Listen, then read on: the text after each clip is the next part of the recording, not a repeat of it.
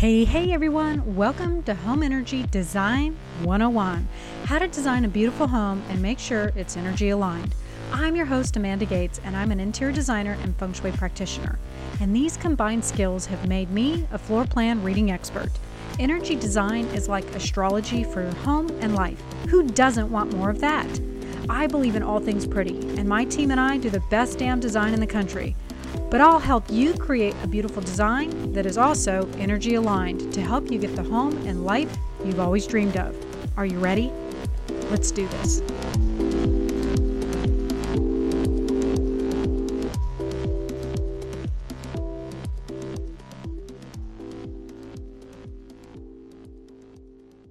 Hey, hey everyone, this is Amanda Gates. Welcome to Home Energy Design. If you like the show, be sure to subscribe. You can find us on iTunes. And if you don't like us, we always recommend to subscribe. It's even better, right? Especially when you leave comments.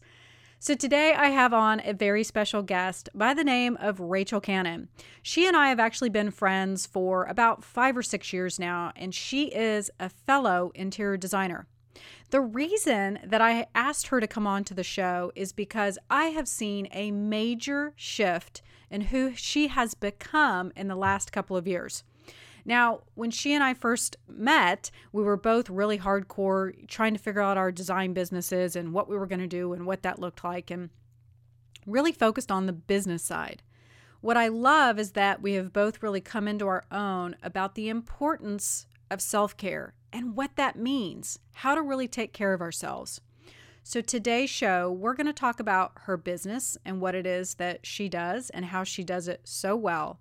But also, we're going to talk about faith and the importance of faith and what that adds to our life, no matter what's going on. Whether you're dealing with a divorce, some kind of a trauma, maybe you've got aging parents, an illness, whatever it looks like, faith is what will get you through, not doubt. And all that you need is just a mustard seed. And we'll get more into that today, too. All right, everyone, are you ready? Let's do it. Oh my God, what a bombshell! I have Rachel Cannon on. I'm so excited. What? I'm excited. I like talking with you. Oh, well, good. Hey, hey, everyone. This is Amanda Gates, and I'm so excited to have the one and only interior designer, Rachel Cannon, on the show today. Hi. Hi. So, um, let's start back at the beginning because I think it's interesting. Okay. Um, so you ended up in interior design, but you kind of toyed with the idea of graphic design or even journalism. So, how did you land in interior design? Well, let's go back to the very beginning. I when you were born? college as pre med. no, God. Well, yes, I was, but I started college as a pre med student because I thought I wanted to be a dermatologist. And it took me one semester of advanced biology before I was like, this is a drag and I don't want to do this every day. So I went and spoke to my counselor and she advised me like if what if what you loved in high school was being on the yearbook staff you should go into graphic design because that's basically what it is. It's layouts and it's creativity and you know, it's there's an art component to it and I think you would really like that. So, I changed my major to graphic design and what I realized as a graphic design major at, at LSU, that is considered a studio art major. And I was taking classes with people who were very serious artists I realized I'm not an artist. Um, I, I'm just not the type of person who can like give me a blank canvas and tell me to go and I will sit there crippled with fear because I need some sort of parameter and an outline of what I'm supposed to be making and it was just it was almost like it was too much freedom and my brain just does not work that way. So while I was in these classes, I had to take a few College of Design electives and one of them was the history of interior design and it was awesome. Like I was like, oh my gosh, we literally get to go and sit in this class and look at pictures of antique salt cellars and candlesticks and buildings and furniture. And I was like, I, this is amazing. Like I was like, I didn't realize this was like what interior design was. So I changed my major to interior design and it was the best decision I ever made. It was it was there's a creative side to this business, but there is also there are parameters and there are boundaries. And, you know, when you're given a floor plan of an existing building and they say your bathrooms can be located within 10 feet of this column, well, that's helpful for me. that gives me some um, some groundwork that I can start to do a design around. And so now with clients, it's their feedback that we're looking at that kind of informs how a design starts to take off and you know, getting all that preliminary what's your favorite color, what colors do you absolutely hate? If you could close your eyes and imagine your favorite room, what would it look like? And that's kind of the same thing as that in, in school when they give you those parameters of the plumbing has to be located within 10 feet of this column. Yeah. So before you became an entrepreneur and went out on your own, you were in the corporate world. I believe you were doing commercial, right? Yes, exactly right. Mm-hmm. So you lost your job like so many yes. people did. the recession hit and the design industry just collapsed from every angle. And so I had been with that firm for five years. Um, we had grown considerably, and she just was like, Look, I don't know what's about to happen, but I have to let you go. But she was really kind about it. She actually gave me a month uh, notice. So it wasn't like, Hey, today's your last day. Um, so I had some time to kind of figure out what my next move was going to be, which I'm really, really grateful for. That was, she didn't have to do that, and I, I really appreciated it. So tell us about, you know, because I think many of us have, have been in this position where we've worked at um, some type of a, a corporate setting, um, mm-hmm. you know, had a boss over us and had to clock in, so to speak, show up at a specific time, leave at a specific time. And this happens to you kind of, you know, probably unexpectedly, maybe expectedly, but what was that defining moment for you when, you know, you've got this month to really contemplate what the hell it is that you're going to do with your life? what was that like for you to decide that, you know, I could go out and do something similar like this and try to get another job or go out on my own? What was that like for you and how did you make that decision? I literally stood up from the meeting where she said, I have to let you go walked back to my desk and said, I'm going to start a business. And I thought of the name of the business that day. And within a week, I had filed for all of the business paperwork that you have to file for when you open a business. Um, obviously, I knew I had to have some sort of an income in the meantime. So I actually went to work for um, a, a, slab manufacturer, uh, excuse me, a slab fabricator here in Baton Rouge in the meantime so that I could just, you know, I needed a steady income. I actually had just closed on my first house uh, the Friday after she told me that I was losing my job. And so I there I couldn't just have no income. I had to have something. So I went to work for this slab fabricator. That was about a 3-month stint and um, I knew that that was just not that was not the place for me either. So in the meantime, I was sort of working on this business and I started writing a blog mainly just to have a place to sort of put my ideas. Um, I realized whenever I started to be by myself all the time that I really missed the feedback that you get from working in a, a studio environment where you can bounce ideas off of each other. So the blog really kind of started as a way for me to kind of just put ideas out there and just see what people's responses were and kind of get feedback. Um, but from that point forward, it became increasingly difficult because what I realized was, you know, there's that saying, it's not what you know, it's who you know. Well, that is the truth in business. If you if you are going to build a business, you have to make contacts, you have to network, you have to pound the pavement, you have to you can't there's no sitting at a desk and the business comes in and it's just your responsibility to do the work that's given to you. You actually you actually have to go out and get those jobs yourself.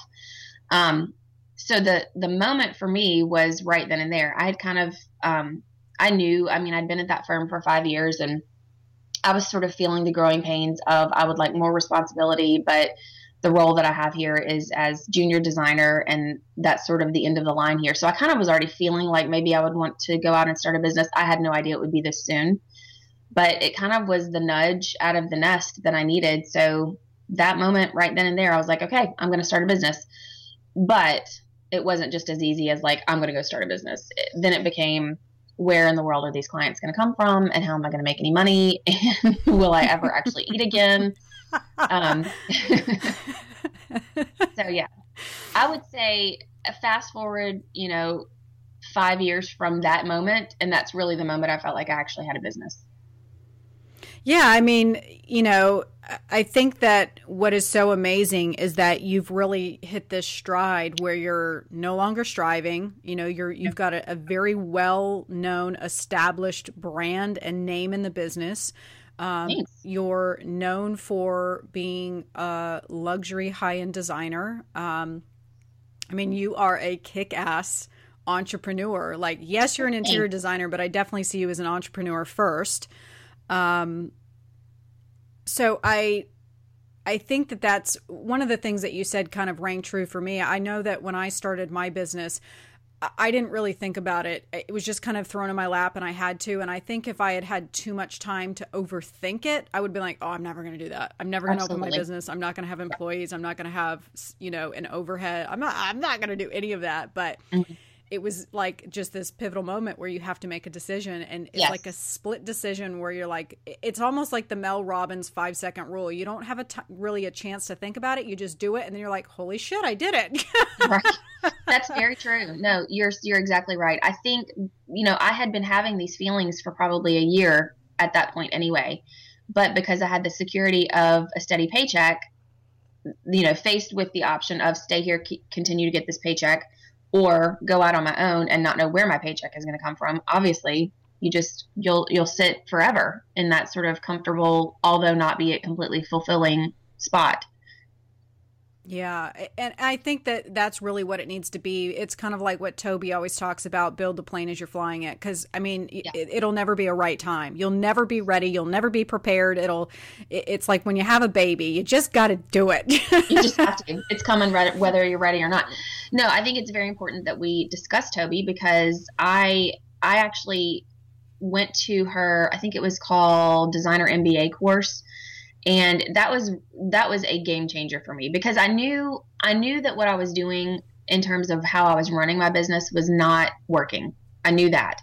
But I only had the example of the designer that I worked for before and you know, after post recession that those rules did not apply to what the new landscape of interior design was and I was charging hourly fees. I felt like I was literally working myself into the ground for nothing, for literally no money. And it just, I stayed frustrated and I felt like there's got to be an easier way. And I was to the point, this was probably three years after I'd started the business. I was to the point right then where I felt like, okay, I'm going to go to this course and I'm going to hear what she has to say and I'm going to go all in because I don't really have another option here. Like, I will, this is my last ditch effort because if this doesn't work, I'll go be a librarian or something. Like I just was like I like this is ridiculous. And so I went to her course and I listened to every word that she said. I soaked it up like a sponge. I mean, it was like life changing. We there was I think there was only like eight of us in the class at that time. We all cried at one point or another because we realized how wrong we had been doing everything and really became such a great support network of of friends in this industry from all across the country. And so I came home. I completely revised every service that I offered. I gave every service a name. I, I attached a fee to each one instead of an hourly fee. And Tobi had pointed something out to me that I thought was really brilliant. Where she she was like, you know, if clients keep asking you to do these little small jobs, what if you charged a higher amount for that time? Like if you if you would do a day with these people and charge a premium for it, if you did five of those a month, you would actually make more money just doing that than you did last year trying to get all these big jobs. And I was like, oh my God, that's the angels are singing. oh my God. It really, I was like, well, that's genius. So I kind of started doing that. I, I, offer a service called VIP Day, which we still offer and people still love it. Um, it's just a really condensed sort of lightning speed, like to get you through to the next level on your home. Um, we do offer consultations, but they're not hourly. But mainly our goal is to work with whole homes, you know, people who are either building new homes or renovating a home, or if we're not doing whole home, we want the whole room. You know, it's it's not really beneficial to you financially to have us come in and tell you what pillows to get, and it's not really worth it to us because it's never going to be just that one question. It's going to be 10 follow up emails after that that we feel like, you know, for what you paid for, we gave you all the information that we can give you at that level. And that was something that Tobi used to always preach to. You cannot give top tier service at bottom basement pricing. Um, so really, it had a lot more to do with me and changing my mindset and, you know, really feeling like this is a service that is meaningful and it's worth what we charge for it. It's not DIY, it's not shopping, it is a luxury service. And that really, I mean, it changed everything. And, and that's not to say that, you know, gosh, this is, I've been in business now for, mm, oh, wow, nine years. Okay. So I've been in business for nine years. That is not to say that I took Tobi's class and everything worked out perfectly. No, like you know, there was there are ups and downs as there are with any business. There are slumps, there are valleys, there are mountains, there are peaks. I mean, it's you know, there's there's business. Every, yeah. yeah, that's business.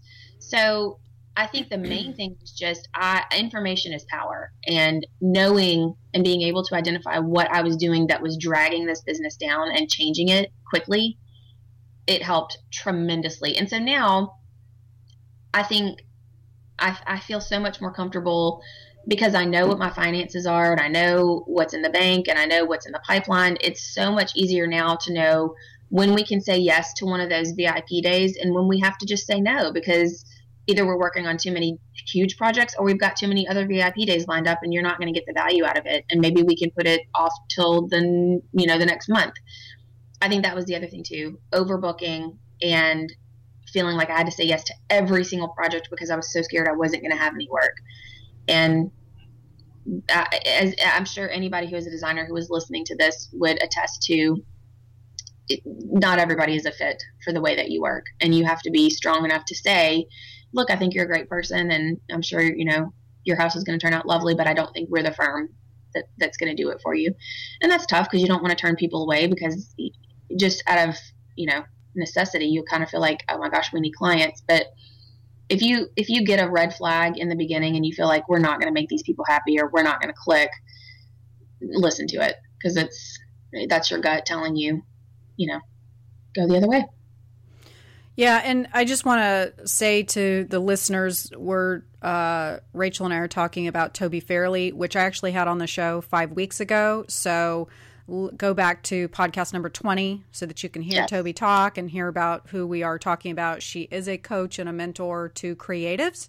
So if you are in any kind of creative business, whether that is feng shui to art to an interior designer, um, she is a game changer for a lot of yes. people and a change agent for a lot of people in their businesses. So she would absolutely be somebody to listen to.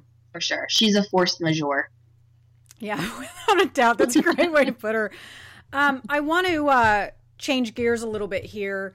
Um, and, you know, you, you brought up the point of this idea of, you know, saying yes to everything. And, and I, I think that as women, uh, without a doubt, women, not only in business do that, but just in life in general do that. Mm-hmm. And I personally, that uh, class or course that we took with Tobi several years ago is actually where I met you Mm-hmm. Um, and I've seen a huge shift in you over the last five years. I've seen a huge shift in um, how you approach life, your mindset.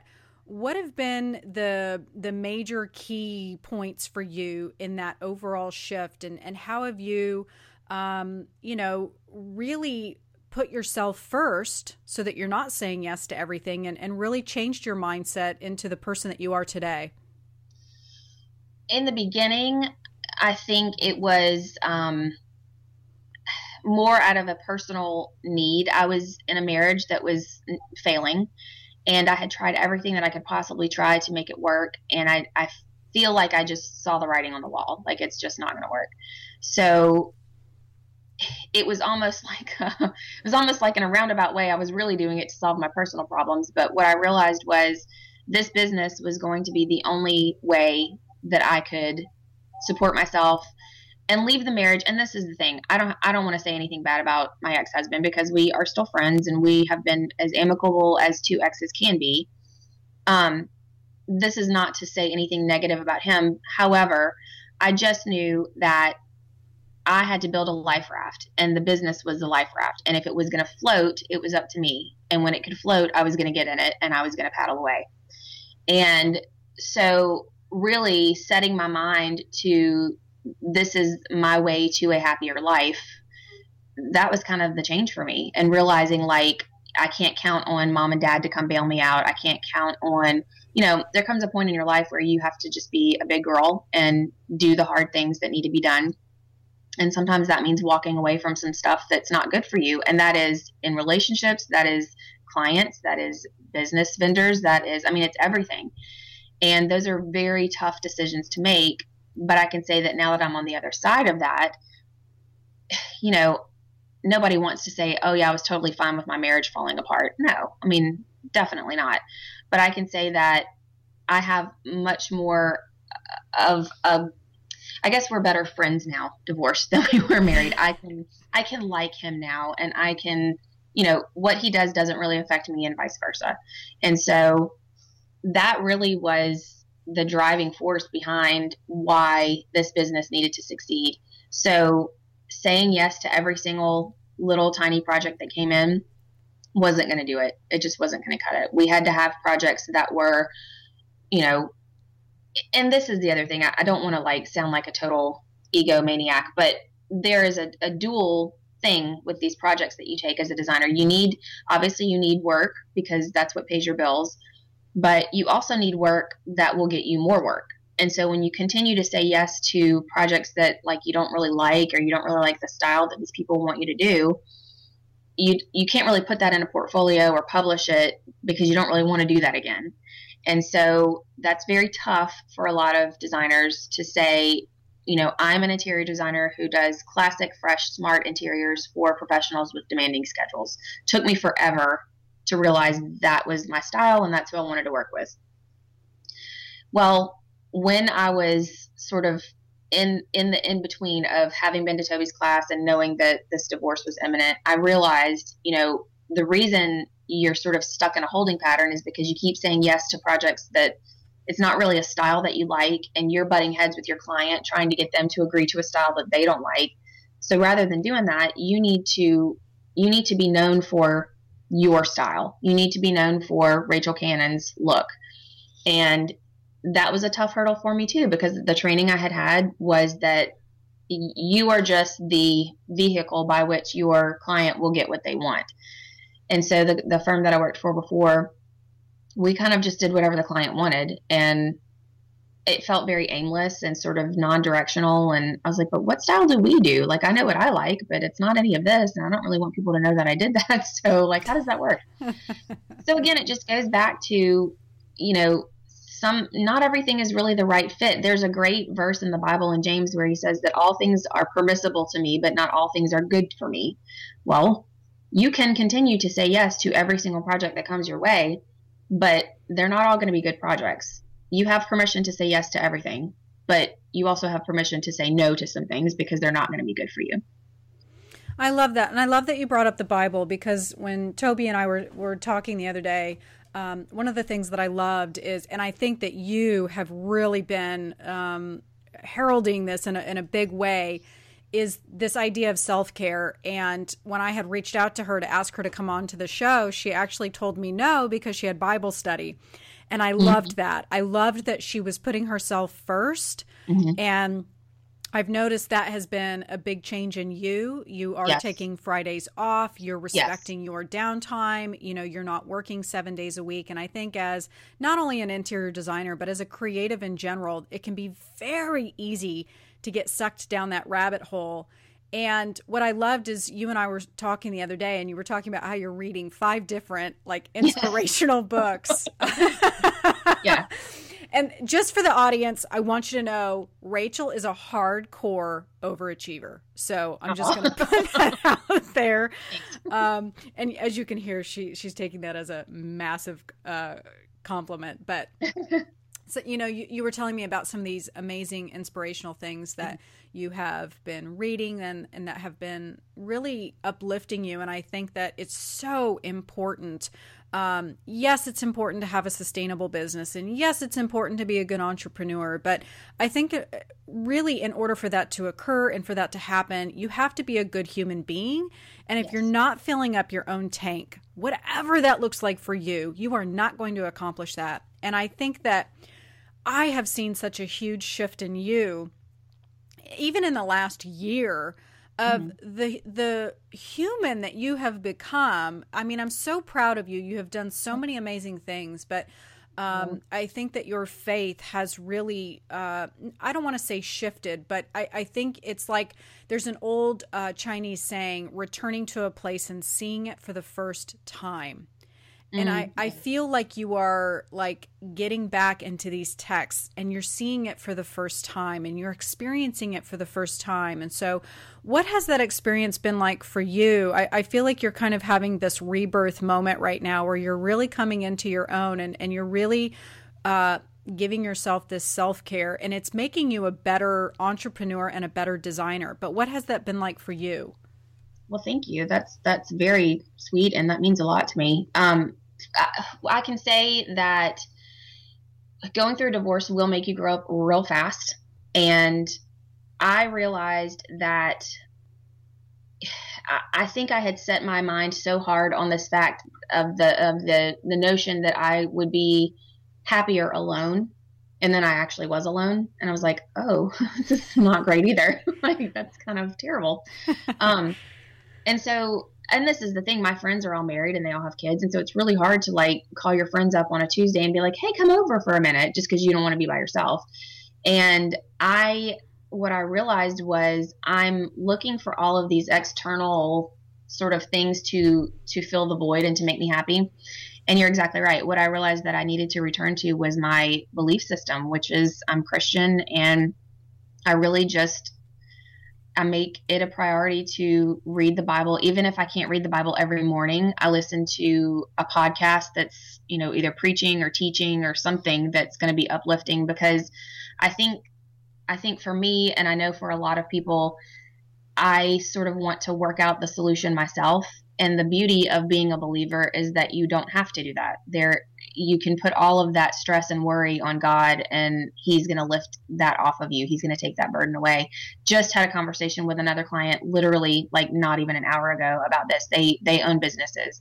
And she was kind of sharing something with me uh, uh along the same vein where you know you start a business and it's because it's something that you love and then there's something that happens somewhere down down the line where it's like all of a sudden the thing you loved, you don't really get to do it anymore because you're actually running the business. And so like the creative side of this is something I don't get to do a lot anymore because I'm I'm looking at how many clients we have, how many more could we add, could we add a class, could we do a VIP day? You know, you're kind of you're focused on those numbers.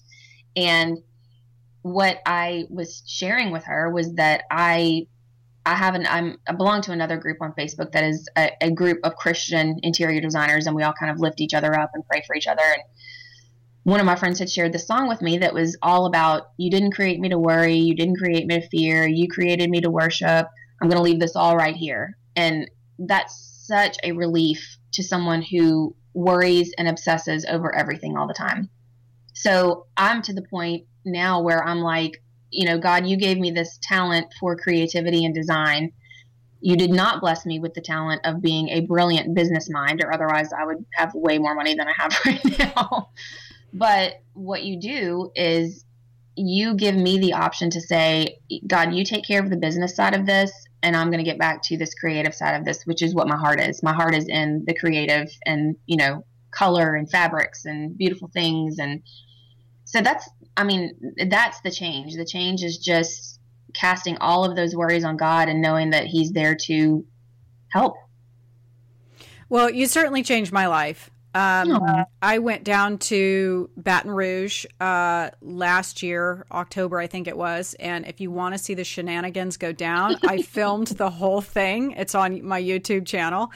Um, we had so much fun. Oh my God, it was so much fun. But I think what I was surprised about is that, um, and it could very much be a self limiting belief, but I'm very cautious um, just because I've been called, you know, a, a voodoo master, witch, witchcraft, all that with feng shui. I wanted to be very cautious with that because our friendship is very important to me. And so I wanted to come down. We were going to talk business. And you had actually said, Are you going to feng shui my house? And I was like, Oh my God she's gonna let me feng shui her house. Like I was so excited because you had it's I always tell people I'm like a vampire. Like I can't do it unless there's an invitation. Like you have to be open to it. You have to be willing. Like if you do not let me in the door, I cannot come in. yeah. yeah. And so you gave me the invitation and and so my team and I were so excited and then I was like, you know, this is going to be I knew that this was going to be an incredible experience and I knew that um, it was going to be elevated in some way. I didn't know what that was going to look like, but I was incredibly excited about it. And I think that one of the things that really changed everything for me was that night when we were sitting there and just really talking about the similarities of what it is that I do. And I know that a lot of people want to see it as, you know, the woo woo hippie shit, but it is so faith oriented. It's all yeah. about prayer. It's all about mantras. It's all about setting strong intentions and really putting out a prayer to whoever it is, whether it's God or a deity or whatever it is for you. But you changed everything for me because you were the one that brought light to how similar it really was. It just simply mm. has a different name. Yeah. Yeah. I think one of the, and, and to be honest, whenever I was like, are you going to feng shui my house? I was still thinking like you were going to come in and go, this piece of furniture needs to move here and this mirror needs to face this way and you need to rearrange this room. This, like, no, that's not what it was. I was floored to find out that it was incredibly similar to the practice of Christians anointing their homes. So, one of the things that I know a lot of my friends do, I know everyone in my church basically does, is when you buy a home, you go and you anoint all of the doorways, uh, like literally all of the doorways, with oil and you pray over them. I mean, I've had a friend come to my office and do that for me here. I've had clients do that for me at the office. I mean, there is something about the belief, not just a, uh, of your own belief, but a shared belief between people who exactly what you said have the same intention.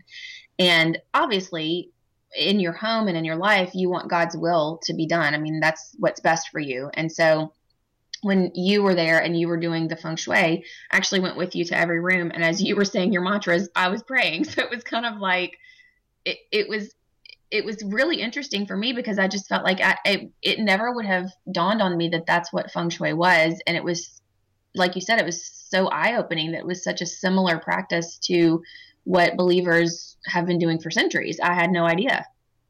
Well, and I think that that's why it elevated the experience so much for me because you know uh, here in Nashville it's the Bible Belt, Baton Rouge mm-hmm. is the Bible Belt, and so it, it was really a self-limiting belief that I had of mine that if you were faith-based, you know, a Christian, you probably would not want to work with me because that is what I had been told, mm. and you really uh, opened my eyes to how similar um, the faiths are. And again, it's just literally a different name. But I, I think I, I, also enjoyed the fact because everybody always thinks that I move furniture. Like that's the number one. Oh, you move my furniture. Mm-hmm. Um, and I always tell people, no, I don't move furniture. And they're like, well, what the hell are you going to do then? Like, I don't understand. So mm-hmm. I just thought it was so amazing. To me, it really elevated the experience to have you along my side praying. Mm-hmm because we were mm-hmm. both praying, but we mm-hmm. were both praying for the same intention. That's right. Yeah. So, you know, we were holding hands, we were mm-hmm. I was chanting, you were praying, we were holding the same intention. To me, I mean, that elevated the juju that much more. Like it it like heightened everything and, and it yeah. made it much more of a ritual. It made it much more of a ceremony. The cats got involved. I mean Yeah. I mean, it was just it it just I came home having just such a different view about what it is that I do and how I can help people. Mm-hmm. And ultimately, that's you know what we all want to do. We want to help people change their lives, whether it's through a beautiful home, whether it's through beautiful energy, whatever it is but I think that I always kind of sectioned myself off like, well, I can't work for them or work with them because they're not going to be open to it. And then I mm-hmm. found out that it, there were so many similarities and it just, it changed everything for me. So thank you for sharing that. And I can't tell you how many miles I've gotten out of the mustard seed. I talk about it all the Good. time. Good. So, Good. for those of you who listen to the podcast often, you hear me talk about all I need is a mustard seed of faith. You have Rachel Cannon to thank for that information. Well, actually, we have the Bible to thank for that. That's, that's directly oh, from the word. excuse me, God, get out of the way. I need Rachel here. Um, Yeah. So tell that story. Tell the story about the mustard seed. Well, so basically, the Bible talks about you, we as people feel like we've got to have this great big faith that you know you know I, if I if I just believe hard enough and I just have enough faith and you know I need more faith. And the Bible does not ask that of us at all. What it says is if you have faith the size of a mustard seed that's all that's required of you. And if you've never seen what the size of a mustard seed is, it would be worth it to go and look because they are tiny. They are the size of a head of a pin. I mean, they are tiny, tiny, tiny little things. And so when you put that into perspective, you just think, you know, if you're dealing with something where you're like, oh my God, my finances are a wreck, or oh my God, I'm in this relationship and it's miserable, or just whatever it is that you're you're dealing with. For me, again because I'm human, I always think I could pray harder about that, or I could, you know, maybe I didn't pray long enough about that, or maybe I just don't believe enough. And that always comes back to me that that's the beauty of, of the grace of God is that it's not anything that can be earned. It is freely given to anyone who will take it. And that's just a beautiful thing in and of itself that we spend 99% of our times trying to earn the approval of everyone around us. And God says, you can't earn it. So don't even try. I love you just because you're you. And then on top of that, he says, I just need you to have a little bit of faith that I'm going to work this out for you. That's amazing to me. That is amazing to me because human nature is to doubt and human nature is to sort of see the negative and that's been a huge challenge for me because you know as a woman like you said it's we we kind of agree to a lot of stuff we're people pleasers and it kind of puts you in sort of the the weaker position in business because you're agreeing to things that you know are not really going to be the best thing for you. But spiritually god says have faith i'm going to work this out for you. You don't even have to have giant faith. You can have tiny little faith the size of a mustard seed and everything's going to be all right. That's all that is required. Um that's like amazing to me. It really is amazing to me because i think well, I think people in general probably do this, but I know I do specifically.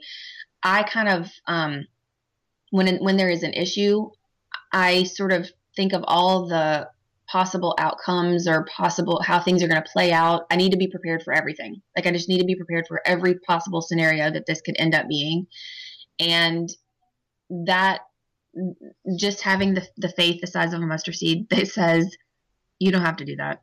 Like you don't even have to sit here and go, I believe, I believe, I believe you're going to. you literally can just in your mind and in your heart go, you know what, God, I can't do this. You got to handle it. That's enough. That's enough. And then, of course, for us and for I'm sure for you too, but you know, prayer and in your case, probably meditation, but that really is a grounding thing for me. And it's something that I've had to learn to do, even though I grew up in church. I really have had to learn to do as an adult. Um, mainly because I felt like prayer had to be some beautiful, elaborate wording. And, you know, no, it does not. It, it literally can be as simple as, for example, I, my heater was broken when I got back from Atlanta market last week and I had to buy an entirely new heater. And my instinct, my human instinct was to say, oh my God, why does this crap always happen to me? Can't anything ever just go right? And instead of saying that, what I said out loud was, God, you've got to make a way for me to buy this new heater and it can't break me. I can't go broke buying this heater. You've got to make a way. And sure enough, uh, I had a contact who was a contractor who's a good friend of mine who put me in touch with the right person who gave me an incredibly fair, wonderful price. They came the next day and replaced the heater. I had heat within 48 hours of coming home from market. We had the coldest day we have had in probably 20 years on record that week but I had heat. I had heat so great that I was literally peeling my layers off. Hmm. And so the whole time I'm like peeling my layers off, going, Thank you, God, for my heater. Thank you, God, for my heater. This is so amazing. God, you blessed me with this heater. This is so wonderful. I'm like sweating. I'm like, Amen. but you bring up a very valid point in that um, faith is a subtle energy and yes. you it's delicate. And so you are so right that 99% of the time most of us are focusing and default on the negative shit. Yes. It's just yes. this negative loop. And what I love is that this new Rachel caught it, caught the mm-hmm. loop, realized it, and immediately went to the positive and started focusing on, you know, asking for help and focusing on how the outcome, you know, focusing on the the, the positive, so to speak. Yes. Yeah. And well, and just and faith is saying faith for me was saying, God, I'm asking you for this, but I'm also going to go ahead and believe that I'm gonna have heat. I'm not even going to sit here and worry about this. Like I will have heat. I'm not even going to stress about it. There's no reason to because it gets you nowhere and it makes you miserable. So that's faith. That's faith and and the belief that it's going to be fine. You don't have to worry about it. God's going to handle it.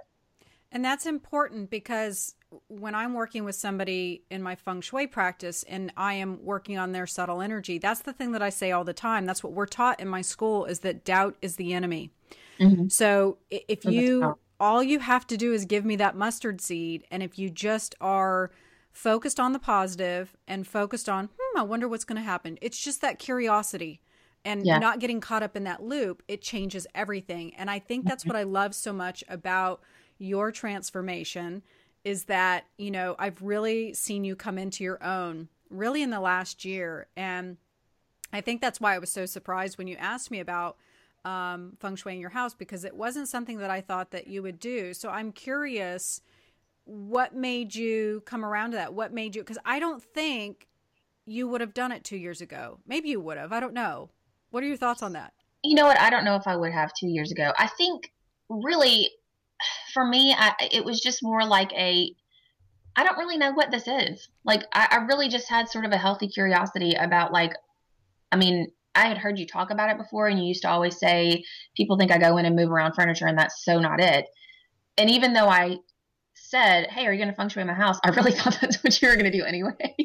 I kind of just wanted to see what it was all about because I'm like, I mean, she's so you are so committed to the practice of feng shui and it, to me i just don't feel like that's something that you can commit to if it's a bunch of bunk and so i just was like i'm just curious to see what it is i mean it, I, I don't what was your experience like anyway. when you know you're thinking that I'm going to move furniture and then I read your floor plan?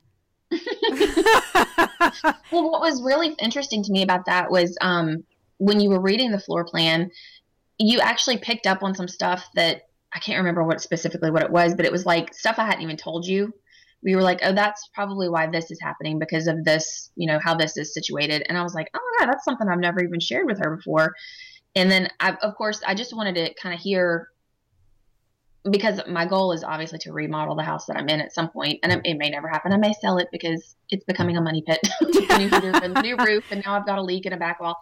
Um, but I think for me, I felt like how I- guess I, I couldn't understand how a floor plan could be that telling. Do you know what I mean? Like it just Mhm. seemed like how would you know that? How would you possibly know that that was an issue, or how would you possibly know that that was something that was happening? And I remember thinking like, wow, that's interesting. I've never brought that up. How would she possibly know that? And there was, I think there were like three or four different things that you actually sort of identified.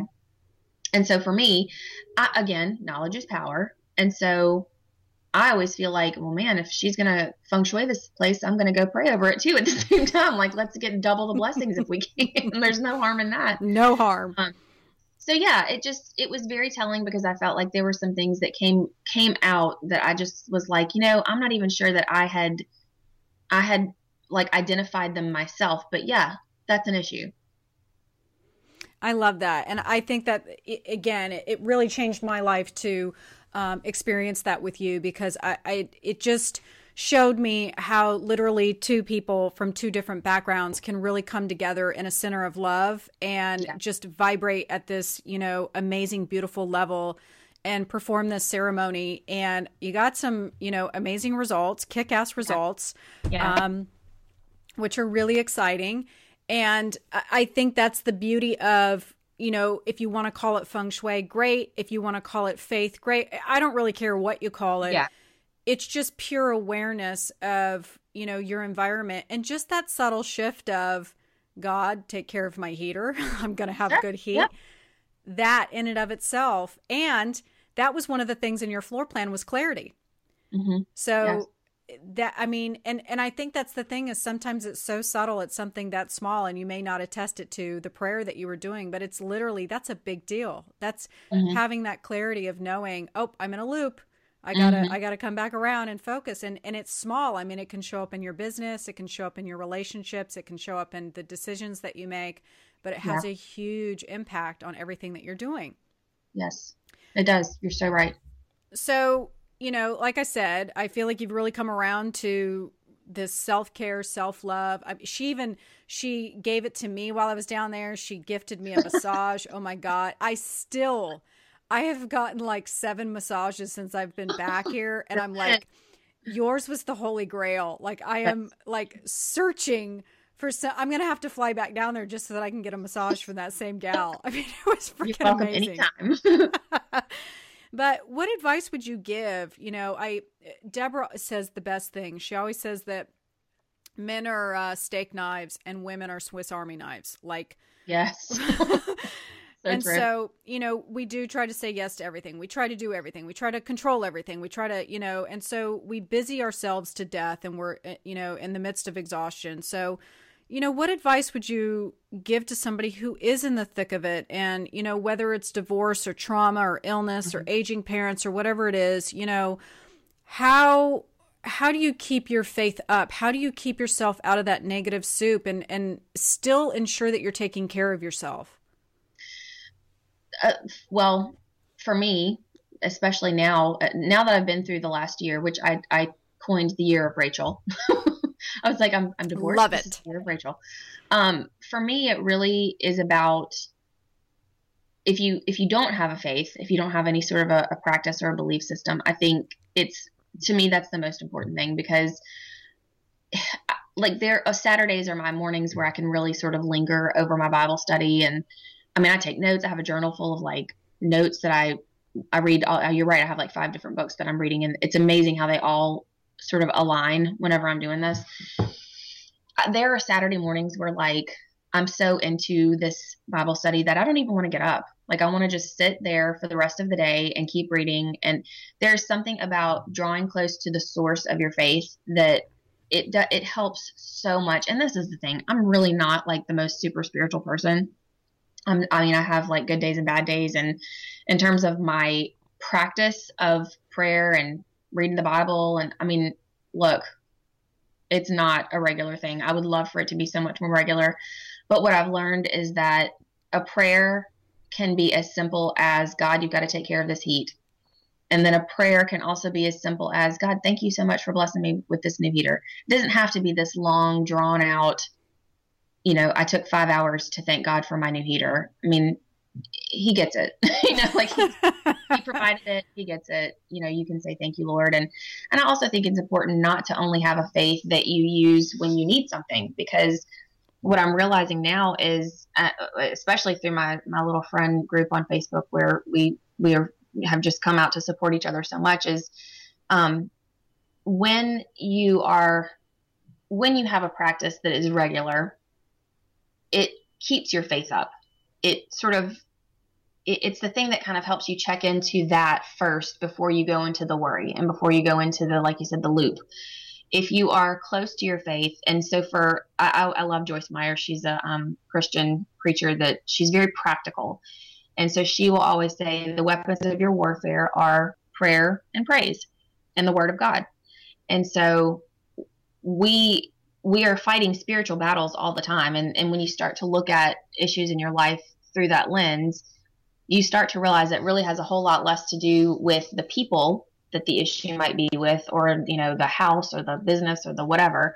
And it has so much more to do with spiritual warfare. And I know that's like a really heavy term, but that's the beauty of having a faith and a practice and being able to pray, you know, Jesus, listen, I am at my wits end and you're here to lift my burden. And it, it's amazing. I mean, it really is amazing. And it's amazing how when you can share that with someone else who can also pray with you, that's a huge help.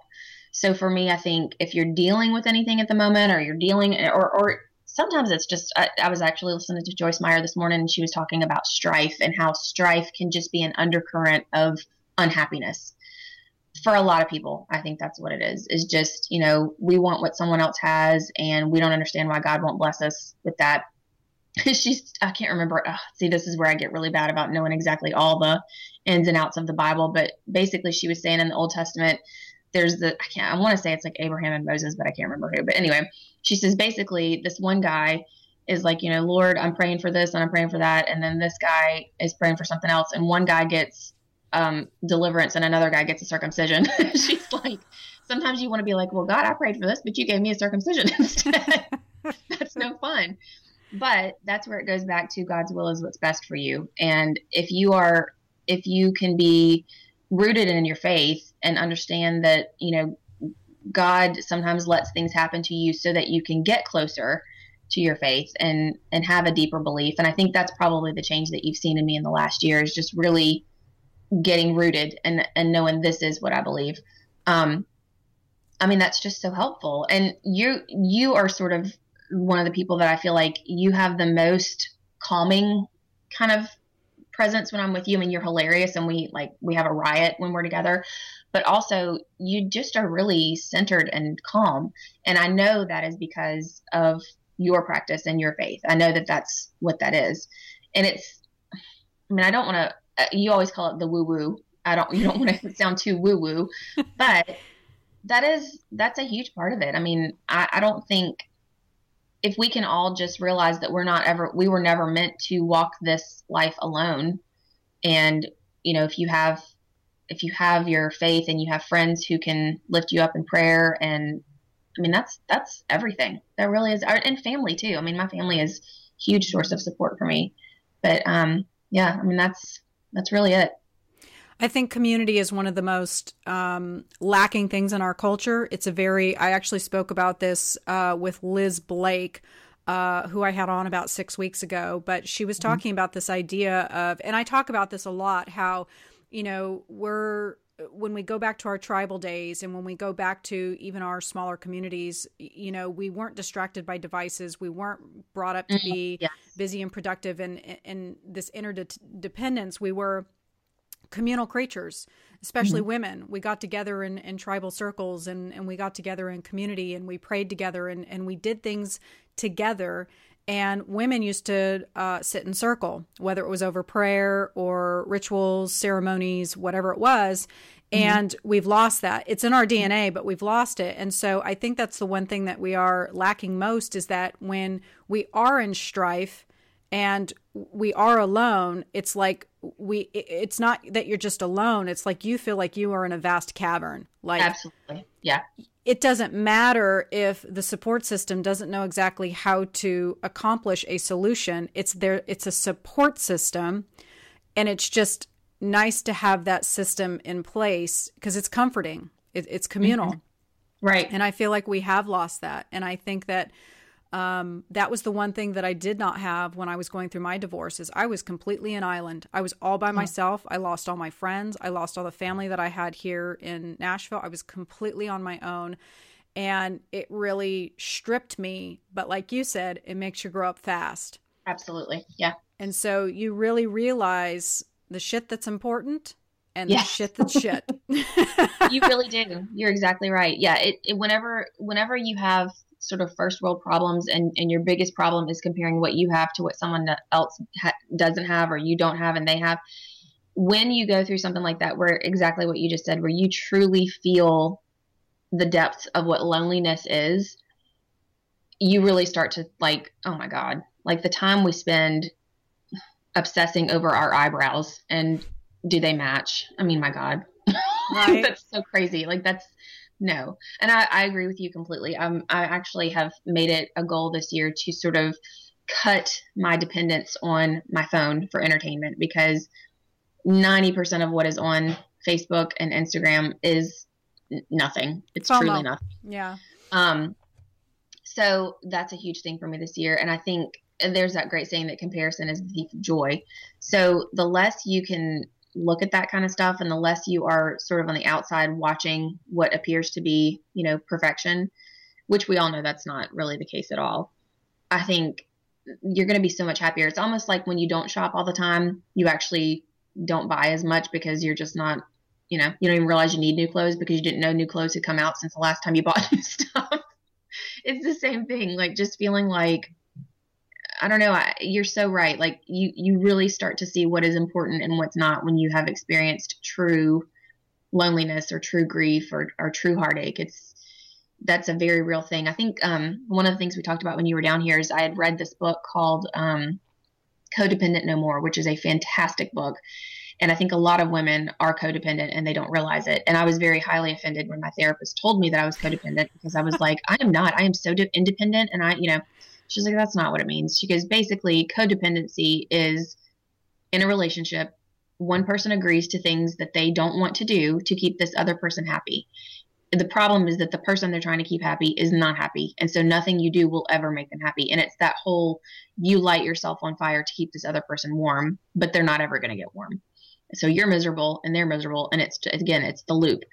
And one of the things in that book that i had to really commit to memory was control is an illusion surrendering and letting go are real and that is like the realest real thing that i think i have ever read in my life because I realize I spend so much time trying to control the outcome of everything when really surrendering all of that and letting go of all of that, it's real because it hurts. It hurts to feel like, oh my God, I have no control over what's going to happen. But it, there's also so much freedom that comes with that. And there's so much peace that comes with it. And just feeling like, you know, in the beginning it's uncomfortable because you are so worried about okay i'm not even i'm i'm not going to try to control the situation whatever happens happens but then you get to a point where you're like oh god what a relief I don't have to think about that. Like it's going to work out whatever way it's going to work out. So, and listen, I still deal with all of this. It's not like I have everything figured out. I mean, yes, I still deal with feeling sort of inadequate and depressed and those are I think just human emotions, but just I think it's just realizing you're not in control anyway. You never were. Nope, you never were. I think that's the key thing. So I want to leave the listeners with one final thing. What are you coveting right now that's rocking your world? Me, personally, or just my business? Uh, let's go personal. I don't care what's rocking your world in business. okay. I'm gonna have to dig deep for that one. I, I want to know what's what's rocking Rachel's world. Like what's what's like uh, you know, I mean, like I said, you've really been on this journey of self care and and yeah. man, you know, like and I should say, like I am absolutely grounded. Like nothing phases me. I'm no, I'm it really doesn't. Amazing. I'm like the the most low key person ever. But it, the thing that I think rocked my world is when I came down to Baton Rouge and you were like, "Nope, I don't work on Fridays." No, that's my day, and I'm like, well, damn it, I'm not doing that. So that's been my goal for 2018 is I got to figure out how to, you know, cuz we're really busy. Our office, you know, mm-hmm. is really busy and so I'm trying to figure out how I can take Fridays off for more self-care. I'm all for more self-care. I I started taking Fridays off when we were our busiest. And the reason I did that was because as you know, as a business owner, just because it's you know 10 o'clock at night it doesn't mean that you are not still working or that your business is not on your mind. It's on your mind 24 hours a day.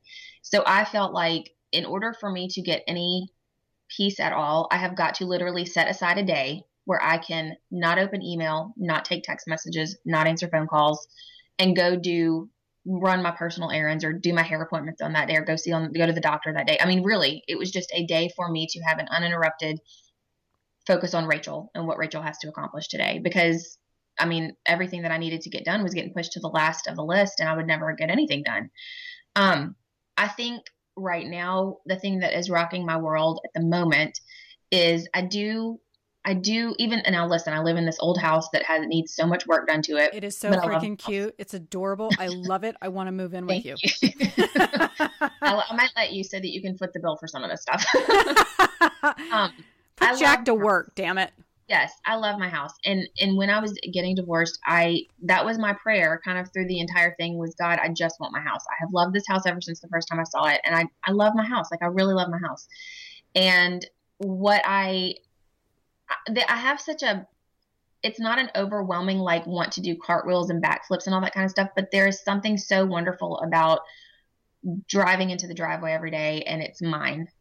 And it's mine because I asked God to make it mine. Do you know what I mean? And just feeling like, you know, God, you made me this promise that I was going to get the house and I got the house. And so I can trust all of your promises. Do you know there's over 5,000 promises in the Bible from God directly to us? That's amazing. Wow. So my thing now is I want to go and read them all and find out what they all are because they're all mine. If I just can claim them and say, okay, I believe, I have the faith of the mustard seed that that promises for me. I love that. I love talking with you. I want to keep going, but it's been an hour and I know, you know, like I got to wrap this show up. My producer be like, "It's been 2 hours." Um you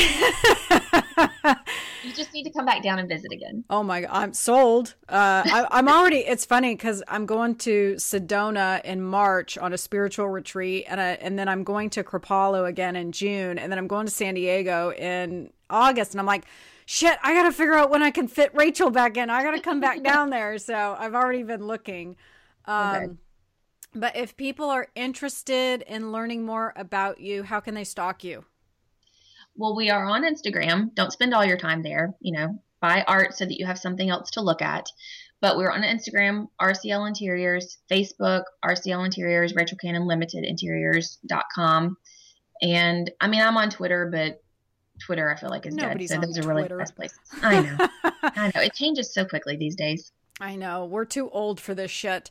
Um, we really you can also go to uh, on my website and also on YouTube. I've got um, Tigerland uh, video. It's about twenty minutes. Yes. Our shenanigans, four days in Baton Rouge. I, I, think I molested the hell out of Rachel, and I was probably too much for her.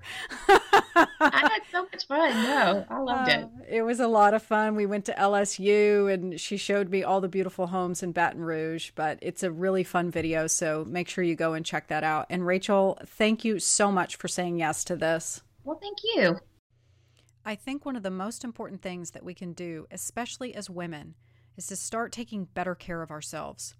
We always put ourselves last, and I think we can all admit that we're all a little bit codependent, right? We're all trying to help fuel somebody else's flames, and we never look at ourselves and take care of ourselves the way that we should. One of the things that I love about Rachel is this Friday practice. She devotes the entire day to herself.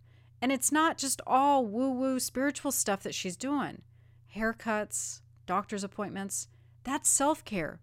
She's putting herself first. So, whatever that looks like for you, make sure you do that too. And stop trying to control everything. Surrender to the idea that the universe has a plan for you. All right, everyone. I hope you've enjoyed the show as much as I did. If you like the show, head on over to iTunes, subscribe, drop us a note. We love to hear from you. You can reach out to us at let's chat at thegatescompany.com. You can also find us on our website at gatesinteriordesign.com. Or if you want to reach out to us on social media, we're all over that too. You can find us, I promise. All right, everyone. Trust the vibe because the energy never lies.